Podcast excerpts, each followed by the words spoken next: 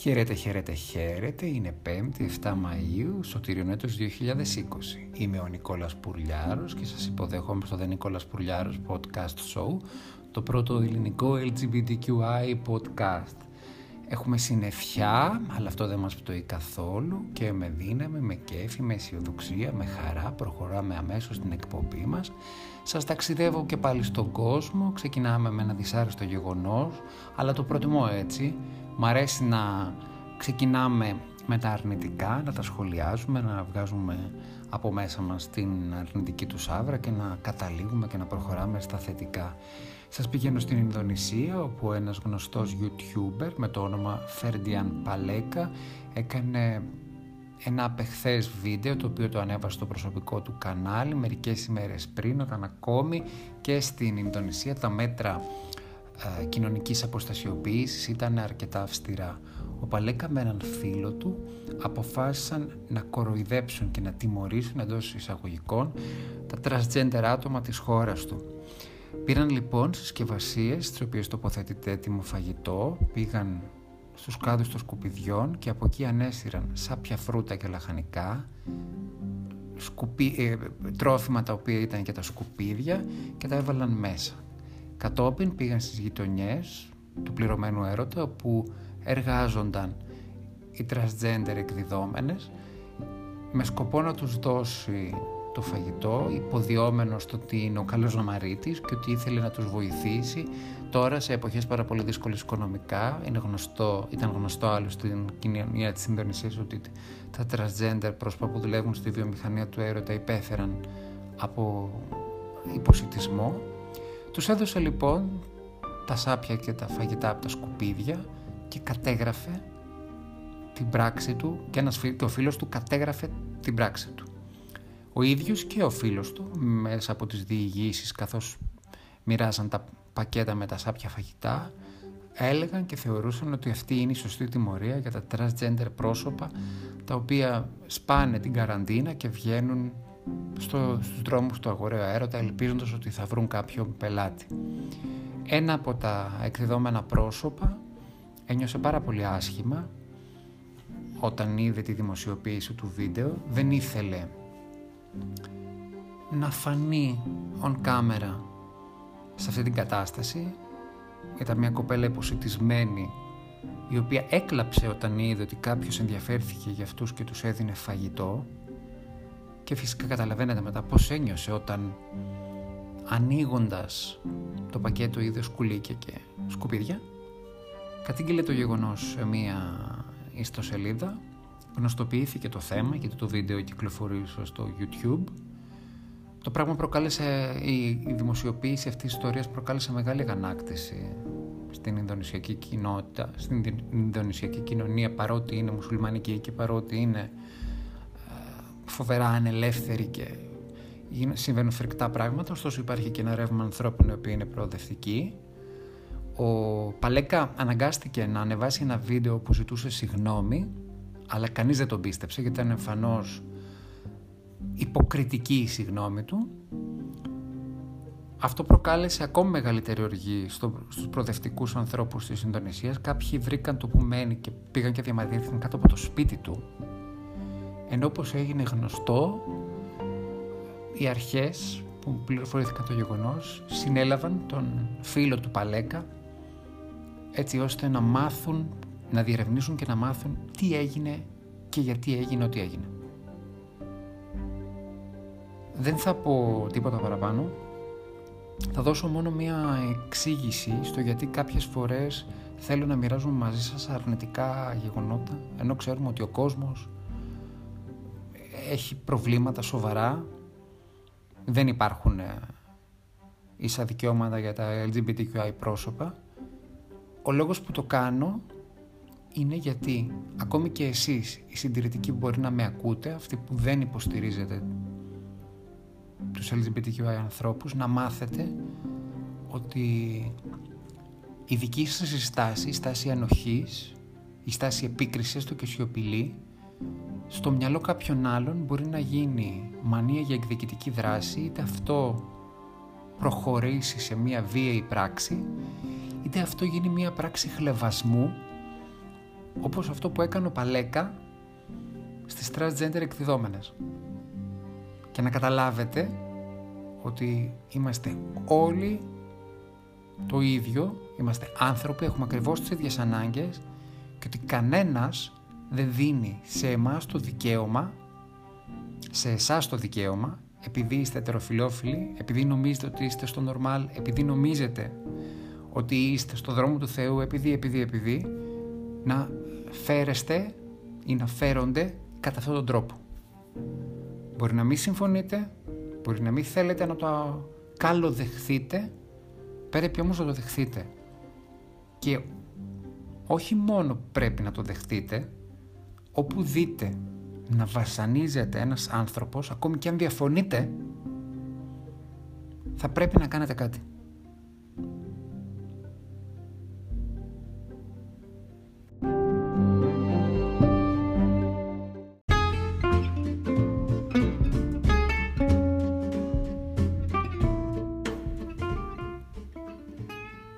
Βραβείο της ηρωίδας της ημέρας ή του ήρωα της ημέρας, σκέφτομαι να κάνω κάτι τέτοιο στην εκπομπή, να σας λέω και ευχάριστα γεγονότα και να τιμούμε ανθρώπους οι οποίοι στηρίζουν τα LGBTQI δικαιώματα. Το βραβείο της ηρωίδας της ημέρας λοιπόν πηγαίνει στην Κατερίνα Μπαλίβο.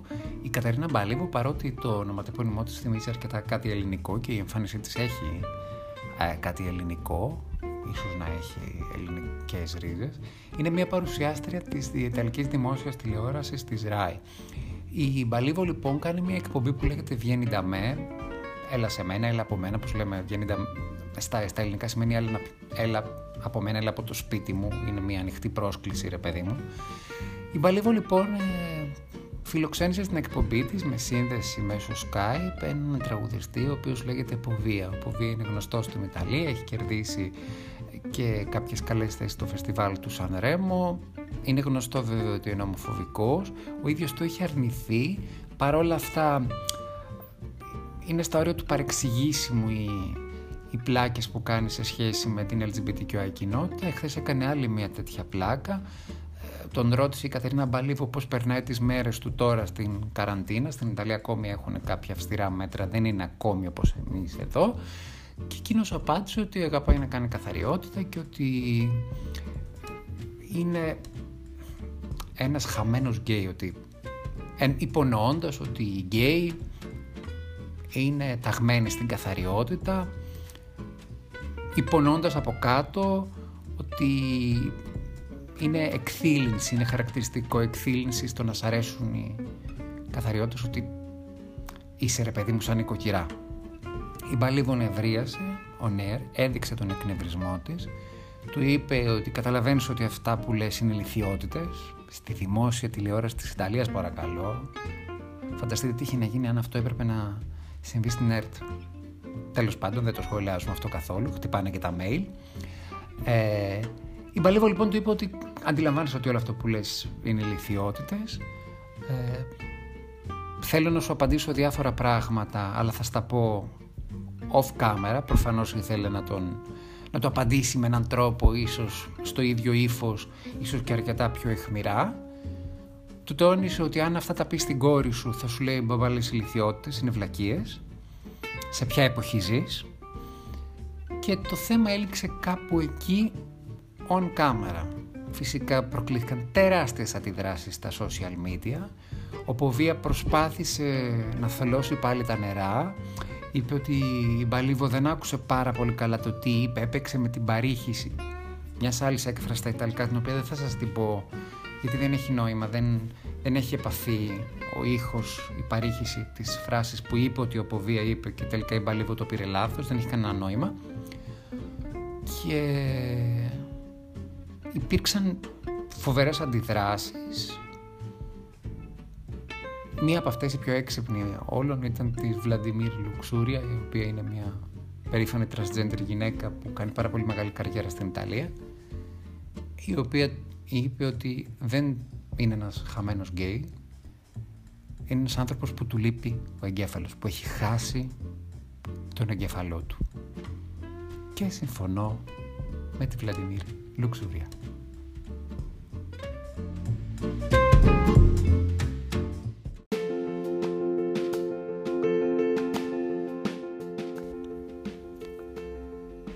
Όσοι με ακούτε από το Anchor και ακούτε και τις μουσικές μας φίνες, είμαι σίγουρος ότι θα σκέφτεστε ότι σας έχω πρίξει με την Ιταλική μουσική. Τι να κάνουμε βρε παιδιά, ο δημιουργός αυτής της εκπομπής είναι και καθηγητής Ιταλικών και έχει μια δυναμία στην Ιταλική μουσική. Ε, επί τη ευκαιρία, δράτω με τις ευκαιρίες να πω ότι όσοι δεν με ακούτε από το Anchor και θέλετε να πληροφορηθείτε τις ε, μουσικές φίνες που παίζουμε, μπορείτε να μου γράψετε στα social media μου, στο facebook, στο instagram και στο Twitter, Νικόλας Πουρλιάρος είναι το προφίλ μου. Όσοι δεν με ακούτε από το Anchor και με ακούτε από το Apple Podcasts, από το Google Podcasts, από το Pocket Casts, από το Breaker, από το Radio Public και φυσικά από το Spotify. Θέλω να κάνω μια ειδική αναφορά σε εσάς που με ακούτε από το Spotify. Σας ευχαριστώ πάρα πολύ, είστε αρκετοί και αυτό σημαίνει ότι σας είναι αρκετό να ακούτε τη φωνή μου και το περιεχόμενο της εκπομπής χωρίς να χρειάζεστε μουσικές φίνες. Σημαντικό. Και το ταξίδι συνεχίζεται, η διήγηση συνεχίζεται και σας πηγαίνω αυτή τη φορά στη Γαλλία, στο Παρίσι.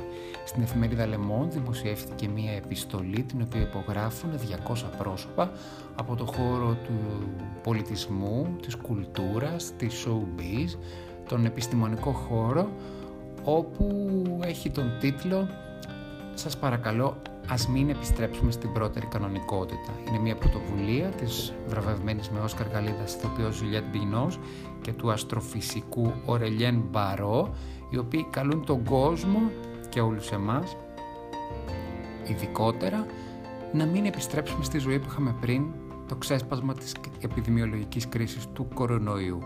Μας καλούν να σεβαστούμε τη φύση, να σταματήσουμε την ηχορύπανση, να αγαπάμε τα ζώα, να γίνουμε περισσότερο ανθρώπινοι και να μην είμαστε όπως ήμασταν πριν. Μολύνουμε τον πλανήτη, υπάρχουν φοβερά προβλήματα στο ζωικό βασίλειο και επειδή αυτή η καραντίνα, αυτή η κοινωνική αποστασιοποίηση, το γεγονός ότι μείναμε σπίτι για 45 μέρες και σε κάποιες χώρες ακόμη οι άνθρωποι είναι κλεισμένοι, βοήθησε στο να λυθούν κάποια προβλήματα σχέση με το φυσικό περιβάλλον. Παραδείγματος χάρη, το θετικό της υπόθεσης της καραντίνας είναι ότι έκλεισε η μεγαλύτερη τρύπα του όζοντος. Ήταν πολύ σημαντικό. Ε, άρχισε η αναπαραγωγική δραστηριότητα των μελισσών να αυξάνεται και αυτό είναι πάρα πολύ σημαντικό. Αποκαταστά, αρχίζει, να, αρχίζει να αποκαθίσταται η ισορροπία στη φύση. Άρχισαν να ξαναγεννιούνται είδη τα οποία ε, κινδυνεύαν με εξαφάνιση τα 200 πρόσωπα λοιπόν μας καλούν να το δούμε λίγο αλλιώς. Να έχουμε σεβασμό για τη φύση και τα ζώα, να μην μολύνουμε, να προσέχουμε πάρα πολύ το πώς ζούμε, να μην χρησιμοποιούμε τόσο πολύ τα αυτοκίνητα μας. Γενικότερα να έχουμε σεβασμό απέναντι στη φύση γιατί η φύση εκδικείται.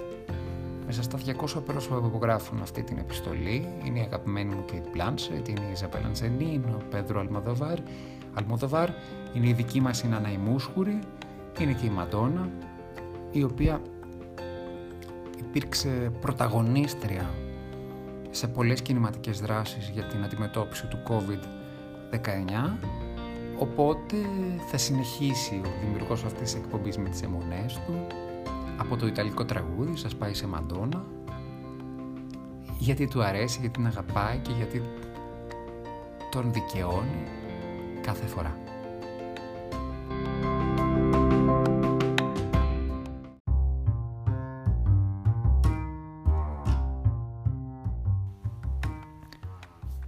Και επειδή είναι ίδιο των Ελλήνων να γκρινιάζουμε και να πάντα να διαμαρτυρόμαστε ότι τα πράγματα δεν πάνε καλά, καλό είναι όταν πηγαίνουν καλά να το γνωστοποιούμε, να το υπογραμμίζουμε, να το λέμε πρώτα στον ίδιο μας τον εαυτό και να το μοιραζόμαστε με τον κόσμο.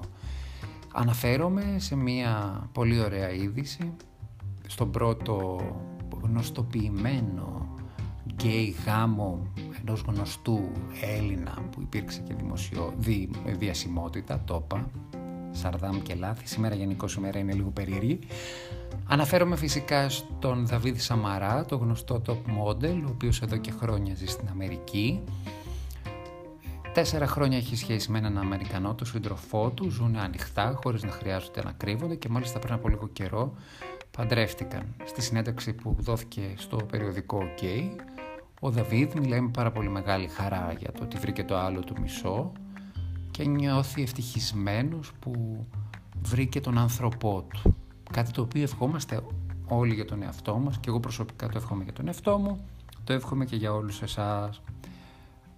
Πριν από δύο μέρες ο Δαβίδ μέσω Skype μίλησε και στη μεσημεριανή εκπομπή του Sky. Ενδιαφέρον και αυτό το στοιχείο. Το, το σχολιάζω και αυτό τη μεσημεριανή εκπομπή του Sky ακούστηκαν τέτοια πράγματα σε συνέντευξη. Μίλησε λοιπόν μέσω Skype στη μεσημεριανή εκπομπή του, του Sky του Γιώργου Λιάγκα για το γάμο. Δέχθηκε το κλασικό ελληνικό ερώτημα αν τον απασχολεί του τι θα πει ο κόσμος στην Ελλάδα. Αυτό το τραγικό σύνδρομο το οποίο έχει καταστρέψει ζωές. Ο Δαβίδ λοιπόν πάρα πολύ έξυπνα απάντησε το σωστό κατά τη γνώμη μου και είπε τα ακόλουθα. Δεν με ενδιαφέρει πια. Εγώ κάνω τη ζωή μου. Δεν προκαλώ κανέναν. Ζω με το σύζυγό μου όπως ένα κανονικό ζευγάρι και είμαστε απόλυτα ευτυχισμένοι. Είμαστε 7 χρόνια μαζί, δεν έχουμε τσακωθεί ούτε μία φορά. Υπάρχει επικοινωνία. Σέβεται ο ένας τον άλλον, σέβεται ο ένας τα πιστεύω του άλλου. Η μητέρα μου και η αδερφή μου ήταν στο πλάι μου από την αρχή. Ο πατέρας μου δυστυχώς δεν το αποδέχθηκε. Ήταν ναυτικός, οπότε η εποχή των ναυτικών του 60 ήταν αυτοί που έλεγαν ότι είμαστε άντρες. Μου είπε ότι δεν θέλει να με ξέρει για παιδί του. Το έμαθε μέσω των περιοδικών όταν παντρεύτηκα. Για τον πατέρα δεν θα κάνω κανένα σχόλιο. Είναι επιλογή του. Τη σέβομαι. Θα πρέπει να ζήσει με αυτήν.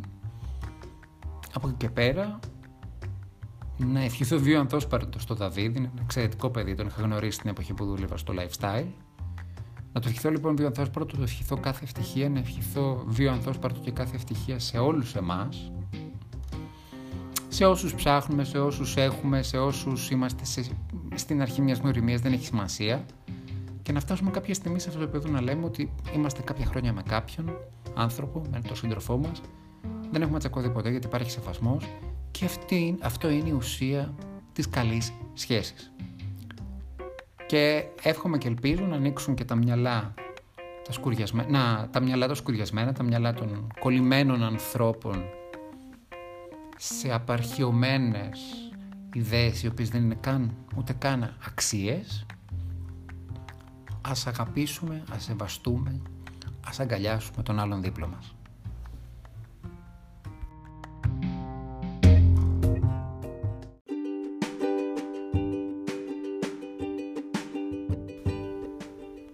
Κλείνοντας, θα ήθελα να πω, επειδή με ρωτάτε συνέχεια με μηνύματα στα social media μου για το που μπορείτε να βρείτε το βιβλίο στο οποίο έχω αναφερθεί, το βιβλίο που έχω γράψει, έχω να σας πω ότι δεν έχει κυκλοφορήσει από κάποιον εκδοτικό οίκο στην Ελλάδα. Επέλεξα να μπορεί να το βρει κάποιος στο διαδίκτυο. Τιτλοφορείται Restart, οπότε αν βάλετε στο Google Νικόλας Πουρλιάρος Restart, θα σας οδηγήσει στο Amazon. Κυκλοφορεί λοιπόν με διανομή από το Amazon. Οπότε όσοι ενδιαφέρεστε και θέλετε να το διαβάσετε μπορείτε να το παραγγείλετε από το Amazon. Το γιατί επέλεξα αυτόν τον τρόπο είναι μια μεγάλη συζήτηση την οποία θα την κάνουμε κάποια άλλη στιγμή. Σας ευχαριστώ πάρα πολύ για το ενδιαφέρον σας να διαβάσετε το βιβλίο μου. Όπως επίσης με ρωτάτε και για τις ταινίες.